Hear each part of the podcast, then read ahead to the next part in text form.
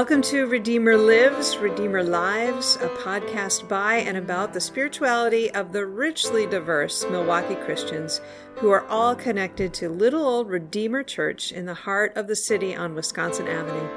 I'm Lisa Bates Froiland, pastor of Redeemer, and since 2011, I've been on a journey with the incredible people you'll meet on this podcast each week. I always say there are no dull people at Redeemer, and thanks be to God for that. Even during this pandemic, our Redeemer lives, and we are living our Redeemer lives. One of the most common challenges to faith and a trusting relationship to God that I hear from people is this classic question of if we have a loving and powerful God, how is it that God allows bad things to happen? So sometimes I hear this spoken from a person who began their life raised in a faith system and then something horrible happened to them. And that question, and it's a natural one, came up. How could a loving God allow this to happen to me? God must not exist. I will not follow a faith system anymore. It is a very human question and it's a big one.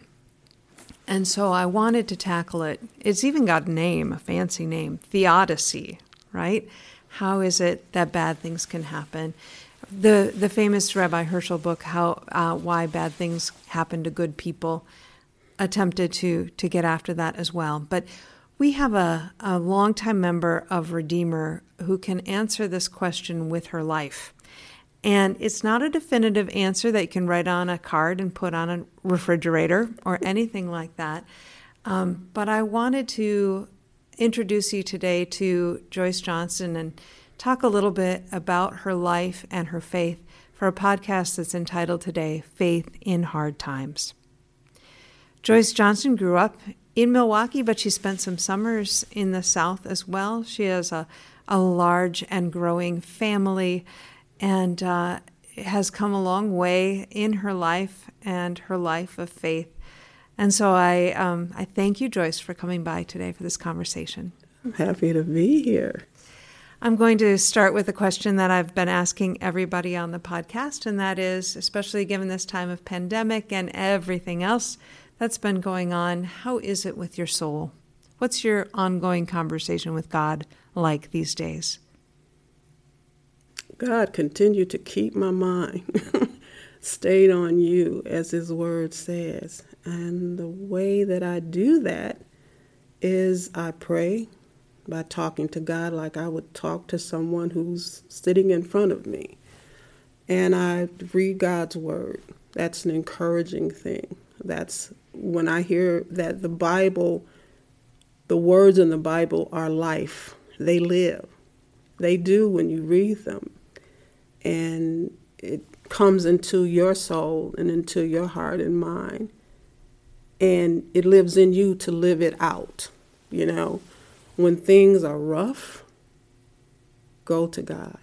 And that's what it means to me to go to god's word and read it remember it. Write it on your heart so you can recite it in those times. And yes it gets hard. You know i'm not trying to make it seem like you know you know, once you read it, it'll all go away. Not necessarily, but God's word help you cope with life's, you know, hard situations. It did for me, and it still does. I I truly lean on God's word because I believe that God has kept me all my life through all of the things that I've endured, had to go through, and going through. I believe as I've gotten older that my faith is stronger because God reminds me of what He did for me in the past. And that's my strength, you know, that He's my keeper. And His word is true if we just trust and believe. So we've known each other um, all of my time here, so nearly 10 years now. Mm-hmm. And I've learned a lot about your life because anytime we open scripture and talk about whatever the scripture is in front of us, you tend to very naturally connect it to times in your life. And um, comparable stories from people, I think, would have broken their faith. And it would have been understandable that they would ask that question How could God let this happen to me? Can you talk about how you come up with a, a different kind of answer? Well, for me, I've been in that place, you know. It, it, it sounds confusing, maybe, but when I'm confused about what's going on and, and what's going on is uncomfortable, mm-hmm. I'm talking to God and questioning God. Why are you letting this happen? So I believe that's the encouragement that I get because I'm still communicating with God. It's just something that I have taken on when I was a little girl. And my parents uh, were believers in God, but they didn't take us to church. They sent. You know, my mom would send us to church. She was raised in a Christian family. Her father was a minister. But when she came from the south to the city, she didn't go to church anymore. But my memory, as far back as I can remember, I was a little girl excited to go to church. And I always ask myself, you didn't know anything about God. You were just so happy. When you got to church, you would just sit there and just be, it would be like a light was shining on me, you know? And I just felt like, this is just beautiful. And the first song I remember singing in the church on the corner of 16th and Clark was Yes, Jesus Loves Me. Hmm. And I've never forgotten that song. And I keep that song in my heart. When things got hard, when things get hard. And it just stays with me. I mean, I don't understand how we can say we believe or love something or someone, and when something happens, we forget about it. If God promised that He will be with you always, have to believe that. Because He says in His Word, I will take you back to remembrance. And that's what has gotten me through. When He woke me up that morning, I had fallen asleep on my sofa. And I woke up like 2 o'clock in the morning. And all of a sudden, I sit up and a voice said, I'm going to take your son. And I'm looking at this big photo that I had of my son Devon and his brother Martise. And I began to talk and I said, Oh God, please, I'll do whatever you tell me. Don't take my baby, please. And this peace came over me. And I said, But you, God, you're going to do what you say you're going to do. All I ask is that you be there. Don't leave me. It hurt when it happened, and I had forgotten all about that night. That was so mysterious to me. I had forgotten about that night, you know, and when I remembered it, I gasped. I said, Oh, you came and told me that that was going to happen. And I was like, Oh my goodness, it happened, you know, and, and I just, I, I, the more, it was like the more things happened to me, the closer I got to God. I grabbed that word and I seeked and I said, because nobody could comfort that. Your son was struck by yeah. a car. Yeah, struck by a car and died from um, brain injury. And uh, how old was he? Six. He was six years old. Yeah, six years old. My firstborn, you know. Uh, and I still miss him today. I think about him, of course, every day. But it's the grace of God that has been my keeper. I don't understand why. I don't have to. I just trust that God, what He does is because He knows why. It's a reason. And for me, it's a good God reason. Mm-hmm. It doesn't make sense in human mind. You know, like, God, you didn't have to hurt like that. You know, I don't wish that kind of pain on anybody. You know, and I'm sure that it has happened to others. Just because you're in the faith doesn't mean things not things are not going to happen to Amen. you. You know, it just means that you have an anchor, you know, hold to God's unchanging hand, you know. How did you feel God present with you following Devon's death? I, my aunt, my mother's sister, her siblings were spiritual, very spiritual. They stayed in the church, okay? Except a couple of them. They kind of strayed away, but you know, they were all believers. But my Aunt Moselle, my mom's sister, one of her older sisters, told me, because I told her, I said, Auntie, I can't cry. Hmm. I want to cry. And she said, Baby, God is holding your feelings and He'll give them back to you little by little. Wow. Yeah. And I thought about that. I was like, oh, yeah, okay. So, see, that's what I'm saying. God, when you trust Him, He meets you, He works through us, right? To encourage one another. You know, He's here, right? So I was like, wow, but I still, maybe a month or so after, Vaughn died in March. And I can't remember in 1982 what the day Easter fell on. Hmm. But I was getting ready to go to church. And I had forgotten about my other two sons. Not like literally forgotten, but I wasn't doing much with them because it was something missing.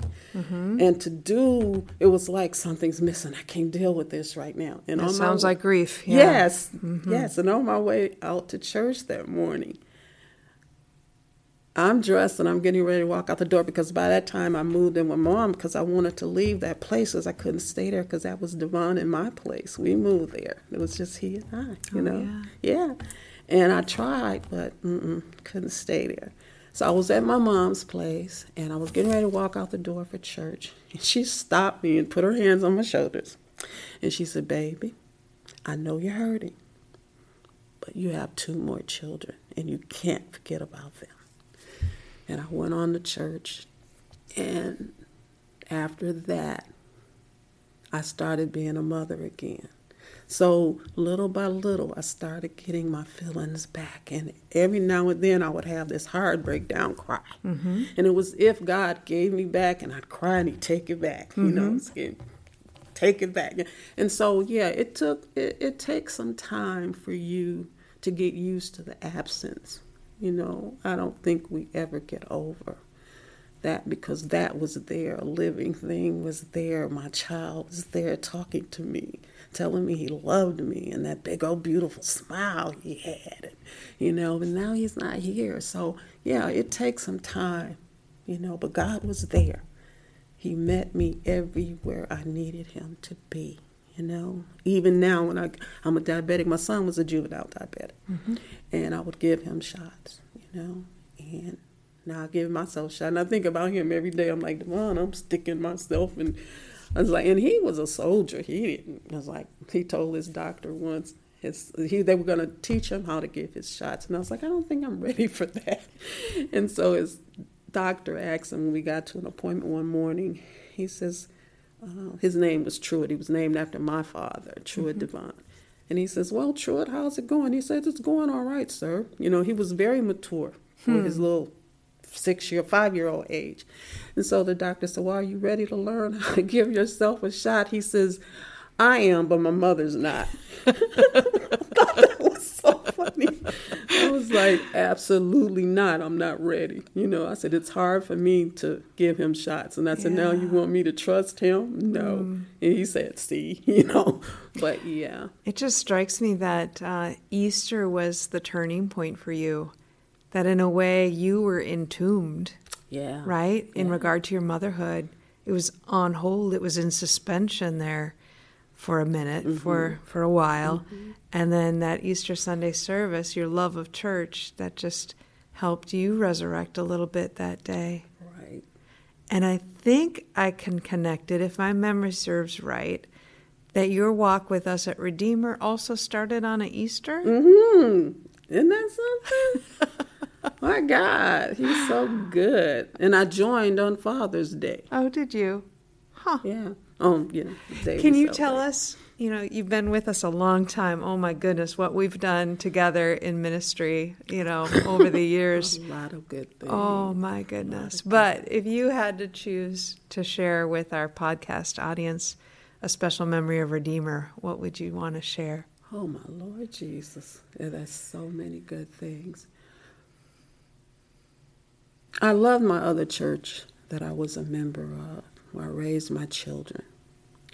But there was always something more that I was looking for. And when I came to Redeemer, one of the things that stand out for me is our noon run. We started feeding the community. I was like, this is just wonderful, you know, to see people come in and enjoy the meals and socialize and be ministered to, you know. And one of my favorite memories of our noon run was when you decided one day that we would give out communion. Mm. And we went up to the auditorium because you know we had so many people. We had it oh, up and down, right upstairs yeah. and downstairs. we had up and down. Wow! And so you and myself and Erica went upstairs to do communion, and at first the people were a little hesitant because, like I, I had told you, I said some people are afraid to commune because they think they're sinning too much. They mm-hmm. can't do it. And so you begin to talk to people about what it meant mm-hmm. to commune. And that's when the people started to come. And that just did my heart good. And I remember one young man came up and he was crying. Yes the tears are just flowing. So that those are really beautiful, bright, godly memories to hear at Redeemer for me. Just one of them because there's so many. Our mapping project, going to learn uh, about who's in this community. And, live in it, and I didn't know all of this existed. It was fun, and and and and when we went to sit in restaurants and some bars and just socialize and not tell people who you were, who we were.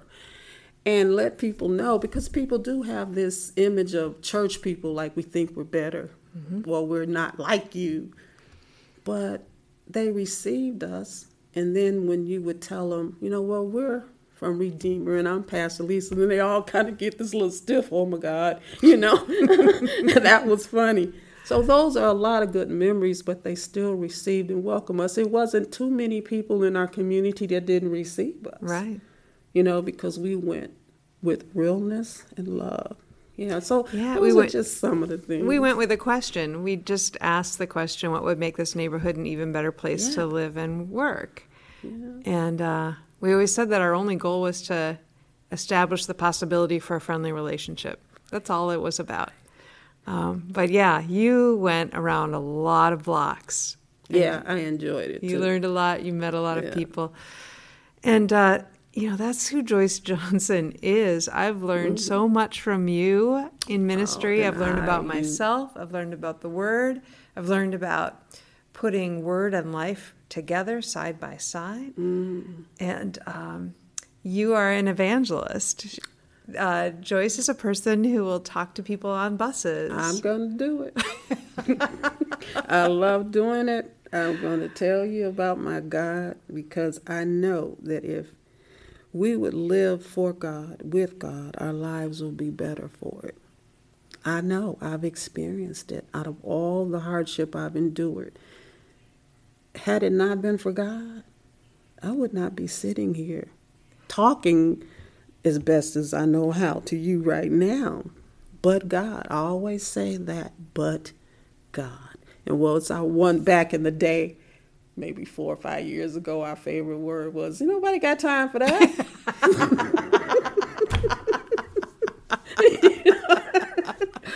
we got to get our lives together, you know. I don't need no dead mm-hmm. weight, you know. but anyway, yeah, I love ministering. I do. You know, and it's not always been easy. Um, got cussed out a lot, but I just smile, you know. And they start backing up like this lady smiling, and I'm cussing her out. What's wrong with her? Baby, just calm yourself down. Mm-hmm. It's okay. Yeah. And I watched this uh, young lady on YouTube now. Her name is Tabitha Brown. She's a vegan. So I'm thinking about, I probably oh, won't go vegan, but. I want to eat healthier. Yeah, yeah. And so at the end of all of her programs, she uses this phrase, and I love it, and I'm saying it all the time. You go on and have yourself the most amazing day. And even if you can't, don't you dare go messing up nobody else's. So I love that. And so that's what I say to people now, you know. I, love it. Yeah, oh, yeah. thank you for this conversation. Thank, thank you for being you. in ministry with me for 10 years. Thank you. And uh, for being true to the call. You know, for being afraid, not being afraid, for holding fast to God. You know, because of you, people will be the better for themselves. The women that are still holding back, they're going to come forth mm. because it's okay.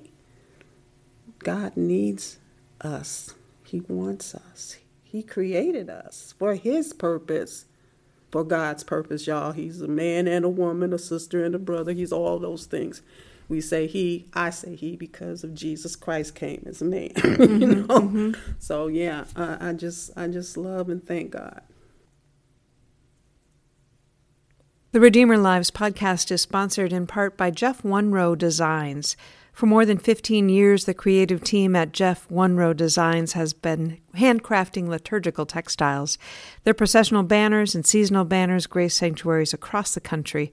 Their frontals and paraments adorn altars and lecterns in churches of all sizes. Clergy love their pastor stoles. I have three myself deacon stoles, chasubles, copes, and other vestments. They're proud to include Episcopal, Presbyterian, Methodist, ELCA, Lutheran, United Church of Christ, Disciples of Christ, Unitarian, and Roman Catholic faithful among their clients. Interfaith and non denominational clergy love the inclusivity of their designs. Whether you are shopping for the smallest altar accessory or reevaluating your entire collection of vestments and paraments, they would be honored to work with you to create something perfect for you.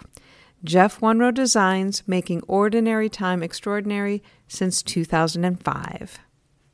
The podcast is also sponsored by Outreach for Hope, a ministry of the Greater Milwaukee Synod. Outreach for Hope supports life giving ministries that serve the people of low income communities in the Greater Milwaukee Synod.